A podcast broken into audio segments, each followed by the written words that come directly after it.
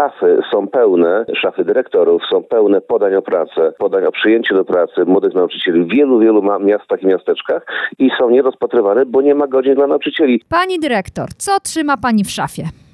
W szafie mam wielki porządek, ale na pewno nie mam tam zalegających ofert pracy od nauczycieli. Nazywam się Agata Kowalska. Jestem dziennikarką Okopres i umiem zadawać pytania. Wciąż jeszcze wierzę, że świat można ponaprawiać, więc swoich gości, polityków i ekspertki pytam o rozwiązania. Swoje tematy dorzucacie i wy, słuchaczki i słuchacze powiększenia. Wspólnie wyrywamy się z pułapki, że nic się nie da i że nic nie ma sensu. Zawsze dochodzimy do sedna. No, prawie zawsze. Zapraszam.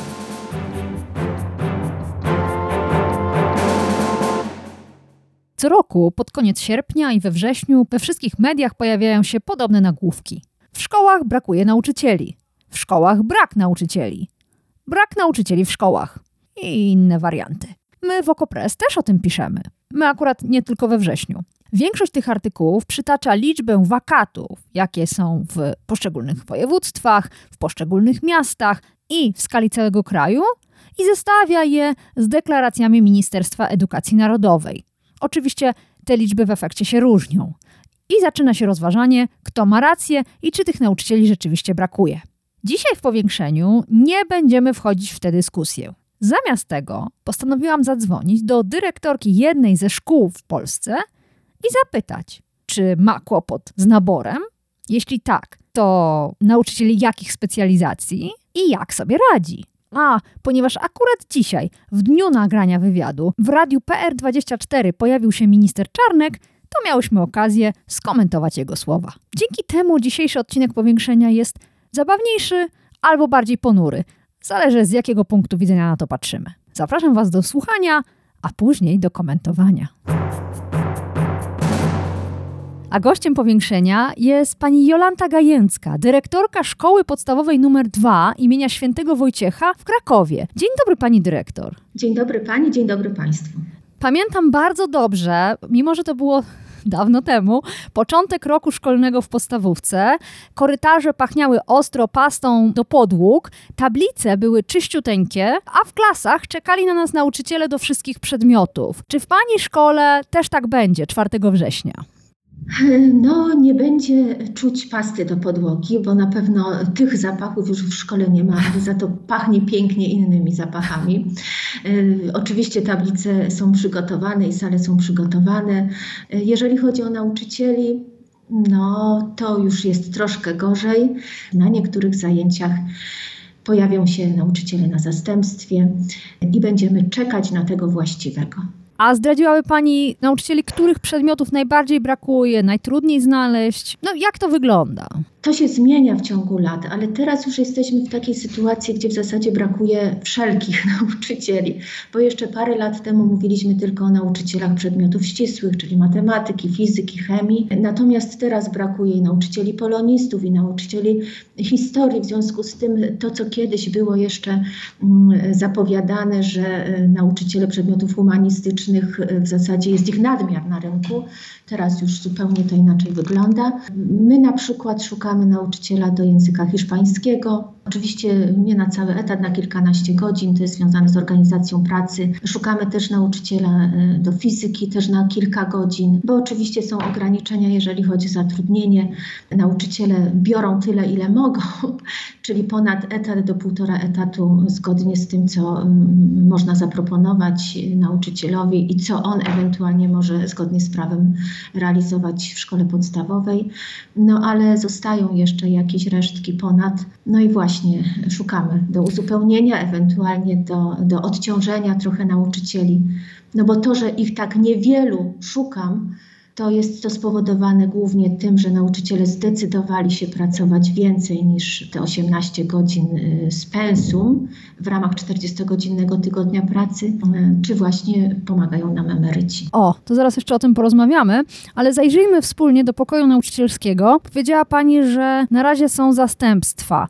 Na czym to dokładnie polega, gdyby mogła Pani wyjaśnić? To znaczy tak, na przykład jeżeli nie mamy nauczyciela y, hiszpańskiego, no a dzieci mają w planie lekcji y, godzinę tego języka, no to oczywiście nie możemy ich zostawić bez opieki. Ktoś musi wejść za tego nieobecnego nauczyciela do klasy. No i w związku z tym no, najlepiej byłoby, gdyby wszedł tam jakiś nauczyciel, który ma kwalifikacje do uczenia języka hiszpańskiego, ale takich nie mamy.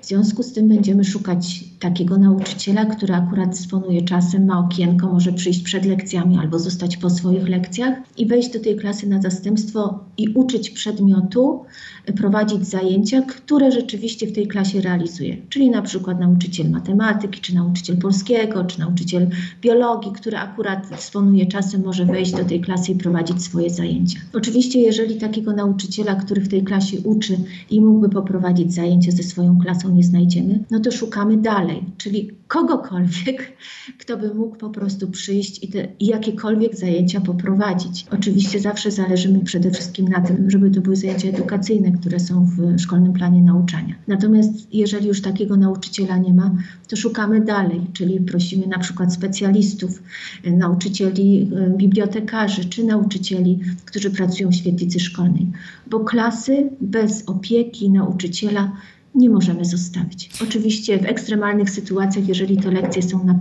pierwsze albo ostatnie, no to po prostu musimy je odwołać. Czy tego typu decyzja dyrektora, że do klasy zamiast nauczyciela hiszpańskiego przychodzi, niech będzie, nauczyciel matematyki, jest dodatkowa lekcja matmy, na pewno wszyscy uczniowie są w niebo wzięci, to czy taka decyzja dyrektora szkoły jest objęta jakąś sankcją? Czy coś za to grozi, że nie jest realizowana podstawa programowa, nie ma odpowiedniej liczby na przykład godzin języka?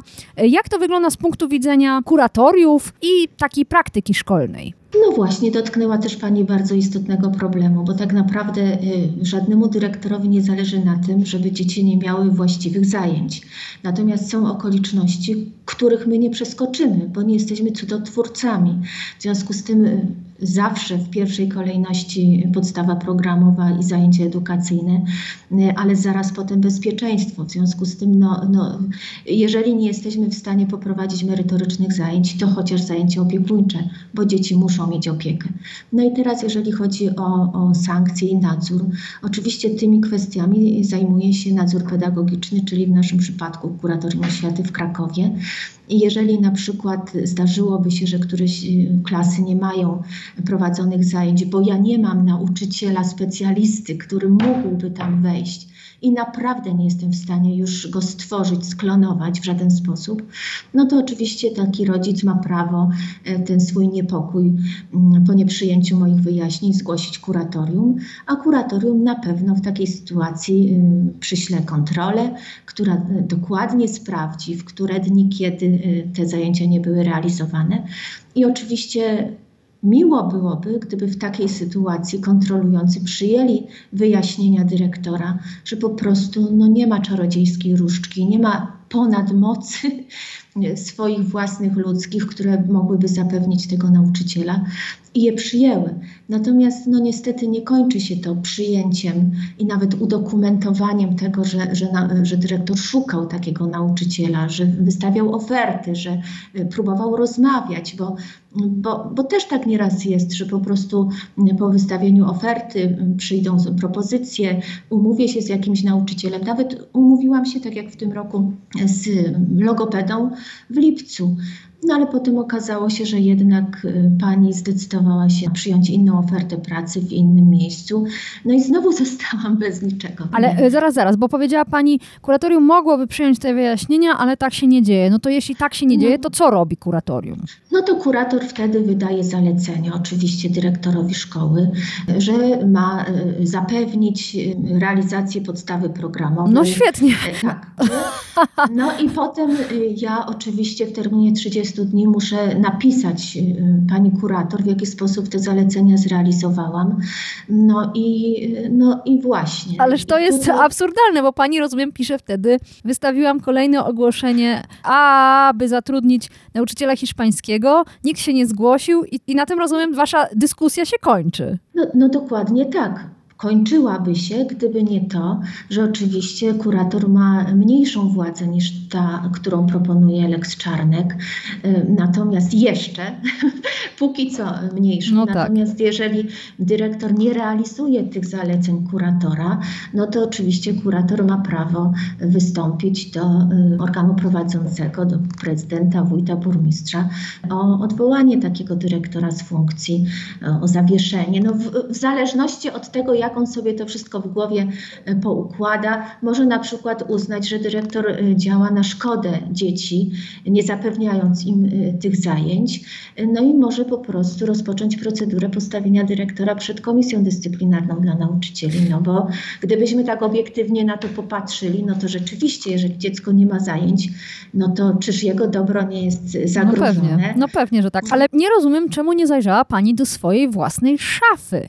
Dzisiaj rano minister Przemysław Czarnek gościł w radiu PR24 i powiedział: Szafy są pełne, szafy dyrektorów są pełne podań o pracę, podań o przyjęcie do pracy młodych nauczycieli w wielu, wielu miastach i miasteczkach i są nierozpatrywane, bo nie ma godzin dla nauczycieli. I problemem za chwilkę, za rok, dwa, a zwłaszcza za trzy lata, będzie nie nadmiar uczniów, tylko nadmiar nauczycieli właśnie. Będzie coraz mniej uczniów. Niestety mamy zapaść demograficzną, mamy coraz mniej uczniów w szkołach i niestety będzie brakować godzin dla nauczycieli w wielu, wielu miejscach, miastach, miasteczkach, wioskach i również w wielkich miastach w ciągu następnych dwóch, trzech lat. Pani dyrektor, co trzyma pani w szafie?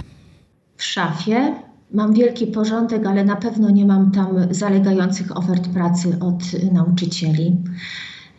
I trudno komentować to, co pan y, minister mówi. Po prostu jest mi bardzo przykro, że ktoś taki w tak kategoryczny sposób wypowiada się na temat czegoś, nad czym zupełnie się nie zna i nie ma zielonego pojęcia. Nie powiem, pewnie ma y, kogoś takiego, kto mu szepcze do ucha te wszystkie kretyńskie twierdzenia.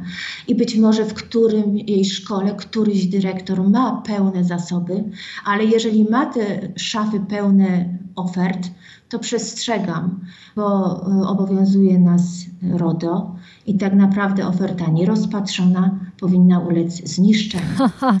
Z A tym- poza tym mógłby przesłać do Krakowa, bo rozumiem, że u was e, to brakuje. Znaczy, nie ma prawa przesyłać. Żartowałam, oczywiście, jasne, Prawda? oczywiście. Dlatego oczywiście miło byłoby, gdybyśmy się tak dzielili tymi pełnymi szafami, jeżeli pan y, y, minister wie. W związku z tym niech przestrzeże tych, którzy mówią mu o takich głupotach, żeby szybciutko zniszczyli te oferty i ewentualnie, bo jeszcze to mogą, skontaktowali się z tymi osobami i poinformowali, szanowny panie, szanowna pani, u mnie pracy nie ma, ale słyszałem, że w Krakowie, że w Grudku, gdzieś tam w Warszawie poszukują, to może proszę tam z tą Hmm. ofertą się E, udać. Ma pani rację, że jest to pewne hasło, dlatego że minister Czarnek powiedział dokładnie to samo, użył dokładnie tych samych słów w marcu, udzielając e, innego wywiadu. Również była wtedy mowa o szafach dyrektorów pełnych nierozpatrywanych podań o pracę. Wyraźnie ktoś ten bon mot ministrowi podpowiedział, a może jakąś taką jedną szafę widział. Problem jest taki, oczywiście pan minister naprawdę nie ma zielonego pojęcia, o czym mówi. Naprawdę. Warto byłoby, żeby usiadł z kimś mądrym, kto mu to wszystko wytłumaczy.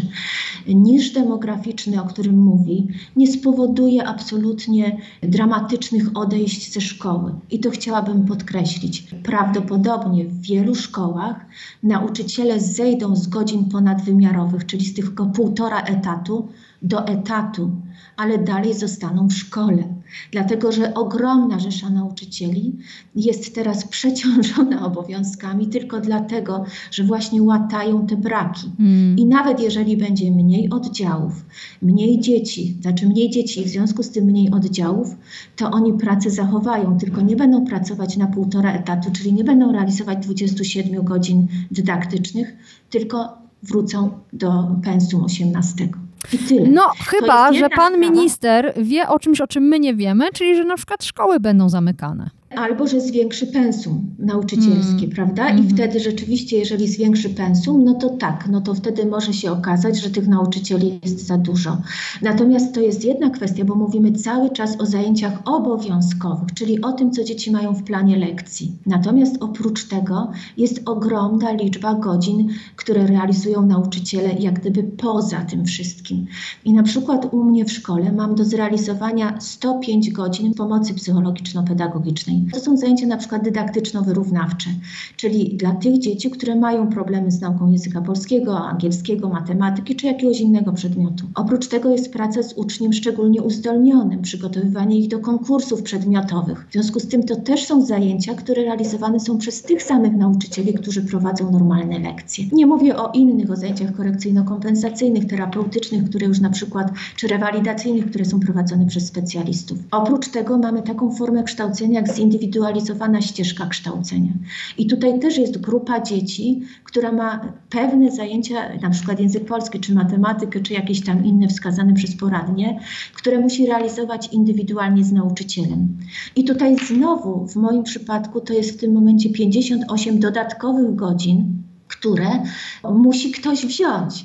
I najlepiej byłoby, żeby wzięli znowu nauczyciele, którzy po prostu pracują w szkole, ale oni już są dostatecznie przeciążeni tymi obowiązkowymi zajęciami. W związku z tym to, że ja mam zapewnioną kadrę na obowiązkowe zajęcia w większości, to nie znaczy, że nie będę miała problemu ze zrealizowaniem wszelkich opinii związanych z pomocą psychologiczno-pedagogiczną, w tym na przykład z zindywidualizowaną ścieżką kształcenia. Napisała słuchaczka powiększenia pani Joanna. Moja krewna, lat 73, nauczycielka fizyki w jednej z wrocławskich podstawówek, kolejny rok ciągnie dwa etaty, a kiedy mówi, że chce już odejść, dyrektor prawie na kolanach prosi, żeby jeszcze trochę została. I to jest opowieść e, słuchaczki, za którą bardzo dziękuję. To proszenie na kolanach to wydaje się, że e, jest jednym z tak zwanych bypassów. Bypassami Magdalena Kaszulani, z rzeczniczka Związku Nauczycielstwa Polskiego, nazwała te działania dyrektorów szkół, które mają jakoś zakleić dziury w wakatach i podawała różne przykłady. Przydzielanie już zatrudnionym nauczycielom dodatkowych godzin, zastępstwa doraźne, zatrudnianie emerytowanych nauczycieli, wysyłanie zatrudnionych nauczycieli na dodatkowe studia, żeby uczyli więcej przedmiotów. Te przykłady i to sformułowanie o bypassach cytuję za portalem konkret24.pl, artykuł z 2 marca tego roku, autor Michał Istel. Pani dyrektor, jakie są jeszcze pomysły na bypassy? Co pani jeszcze robi?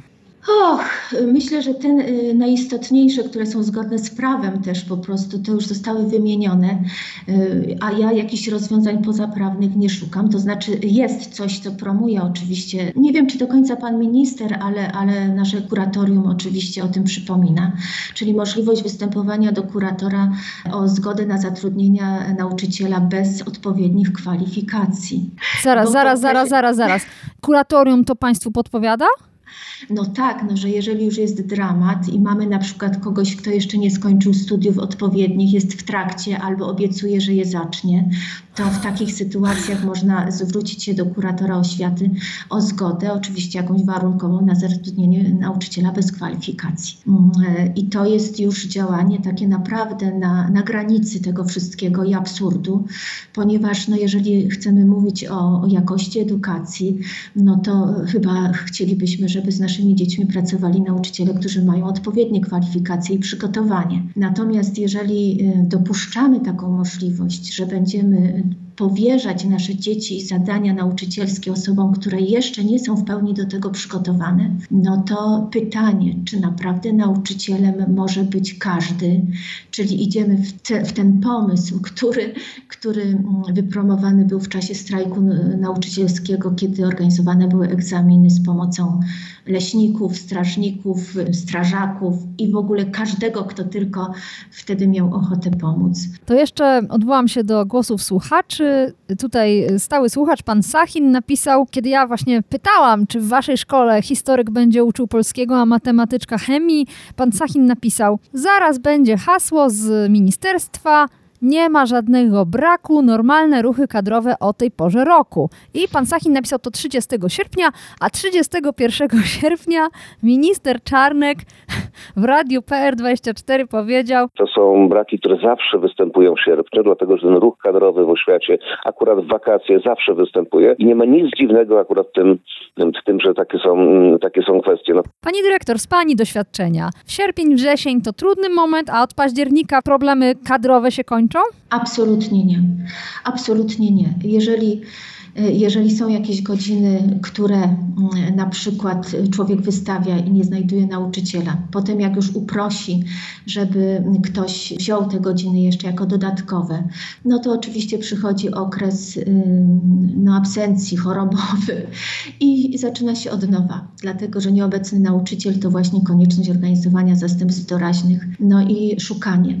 W związku z tym tak naprawdę, jeżeli byśmy popatrzyli na zarządzanie szkołą, to zastanawiam się, czy menadżer nawet ogromnego przedsiębiorstwa, korporacji, który przyszedłby do szkoły, poradziłby sobie świetnie e, w tej naszej rzeczywistości, bo dla nas to jest cały czas zarządzanie w kryzysie cały czas zarządzanie w kryzysie. Ja myślę, że sprzedałby teren szkoły razem z budynkiem i zainwestował w jakiś inny biznes, bardziej opłacalny. Ale, ale, pan minister też dzisiaj rano wypowiadał się w sprawie pensji nauczycieli. Pytanie zadaje pracownik Radia PR24 Stanisław Janecki. Czy praca nauczyciela w Polsce jest dziś tak e, nieatrakcyjna, że tylu nauczycieli chce zmienić, czy wręcz e, przeciwnie? No bo jak się patrzy, oficjalne dane są takie. Średnie zarobki nauczyciela początkującego w 2023 roku to jest 4777 zł 86 groszy. Nauczyciela mianowanego 5733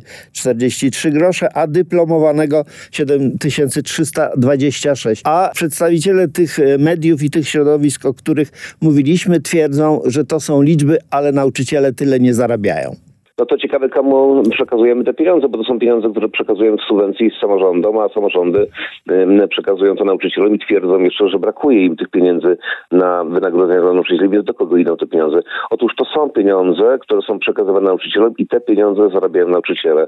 E, do tego jest oczywiście cała karta nauczycielska, e, karta nauczyciela, wszystkie te przywileje i uprawnienia, które e, słusznie przysługują nauczycielom. Są wakacje, są święta, są ferie, zimowe jest urlop dla poratowania zdrowia, jest świadczenie urlopowe letnie. Nie ma tego w zwykłej pracy na zwykłych stanowiskach i nauczyciele dokładnie to wiedzą. Pytanie do pani jako zatrudniającej nauczycieli. Czy rzeczywiście jest tak, że te warunki pracy są atrakcyjne i przyciągają nowych kandydatów i kandydatki? Pani redaktor, gdyby były tak atrakcyjne, jak e, to przedstawia pan minister, to mielibyśmy rzeczywiście nie tyle szafy, ale biurka sekretariatów pełne ofert pracy e, e, składanych przez młodych ludzi a młodzi ludzie bardzo rzadko e, starają się o pracę w szkole, bo wiedzą, że jest to praca ogromnie wymagająca, ogromnie obciążająca, a tych przywilejów, o których pan minister mówi, praktycznie nie ma. Nie mówiąc już o tym, e, na czym najbardziej młodym ludziom potrzeba, czyli po prostu mm, o zarobkach. Kwoty, które przywołują państwo bardzo często w przestrzeni publicznej, znowu są czystą statystyką, bo jeżeli nauczyciel pracuje na półtora etatu, 3000 miałby zysk jednego etatu, a dodatkowo bierze jeszcze pół etatu, no i dostaje 1500 zł dodatkowo, czyli ma 4,5 tysiąca, dajmy na to na rękę. Zaraz, czyli zaraz, za... czyli pani mówi, że te średnie, które dyktował w radiu pracownik PR24, to są nie średnie zarobki za etat, tylko średnie zarobki na pasku płacowym. Dokładnie tak. No tak. Tak sobie myślę, że oni w ten sposób to liczą, że po prostu mają jakieś kwoty pieniędzy i dzielą na liczbę zatrudnionych osób, albo na, no to tylko w ten sposób, na liczbę osób, nie na liczbę etatów, bo gdyby na liczbę etatów, to te wartości byłyby niższe. A jeżeli to dzielą na liczbę osób, no to jest szansa, że do tego wejdą oczywiście dodatki jeszcze na przykład funkcyjne, które mają dyrektorzy szkół, no to... No to Wychowawcy. No właśnie, mhm Dokładnie. No i w związku z tym po prostu może się okazać, że rzeczywiście takie kwoty wychodzą, ale gdzie tam nie ma, to znaczy ja. No, no naprawdę trudno już z tym kłamstwem po prostu walczyć, bo ludzie pokazują y, w mediach społecznościowych, państwo w mediach też pokazujecie paski nauczycielskie z wypłat realnie, które po prostu dostają. I to się nijak ma do tych średnich, które promuje jeden minister, drugi. Zresztą pan minister Piątkowski y, w tamtym roku to było, gdzie też musiał się tłumaczyć z tego, jak y, o takiej kwocie powiedział w którymś z mediów.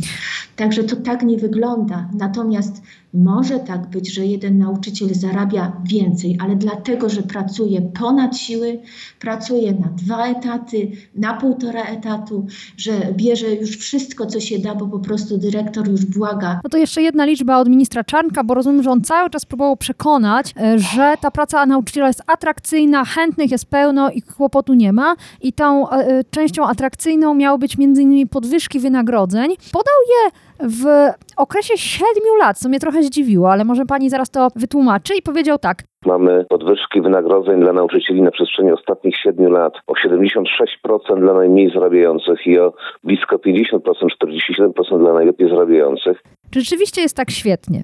Pani redaktor, znowu wrócę do tego, że po prostu za logiką pana ministra i tych, którzy mu szepczą do ucha, naprawdę trudno y, nadążyć.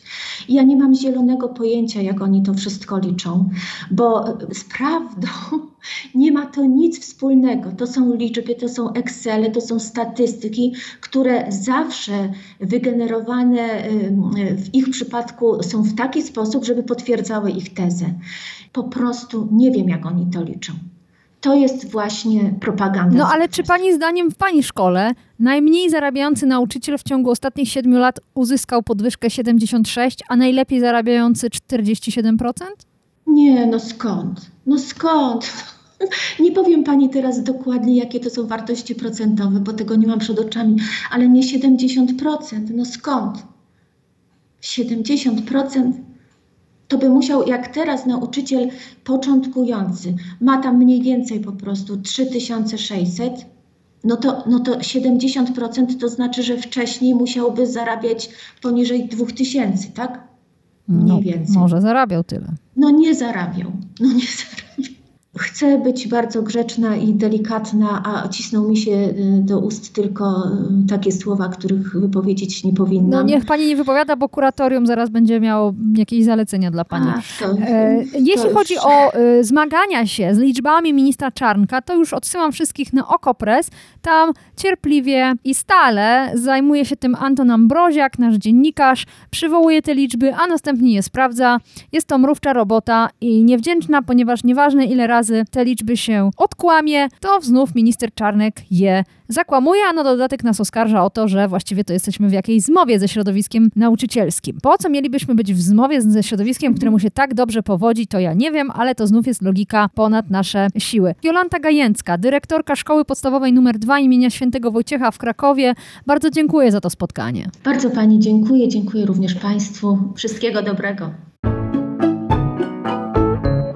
I Wam dziękuję za wysłuchanie tego odcinka powiększenia i mam do Was trzy pytania. Pierwsze, co o tym wszystkim sądzicie? Jeśli Wasze dziecko chodzi do szkoły, jeśli jesteście nauczycielką, nauczycielem, albo w jakiś inny sposób wplątani zostaliście w świat polskiej oświaty, piszcie koniecznie. Wasze głosy przydadzą się nie tylko mnie w podcaście Powiększenie, ale będę mogła się nimi podzielić z moim redakcyjnym kolegą Antonem Ambroziakiem, który stale pisze o polskiej szkole i chętnie korzysta z Waszych doświadczeń i opinii. Adres agata.kowalska małpa oko.press. To było pierwsze pytanie. Drugie pytanie już kiedyś w powiększeniu padło. Czy chcielibyście, czy chciałybyście usłyszeć w czasie kampanii wyborczej w powiększeniu polityków i polityczki? Kandydatów do Senatu, kandydatki do Sejmu. Których?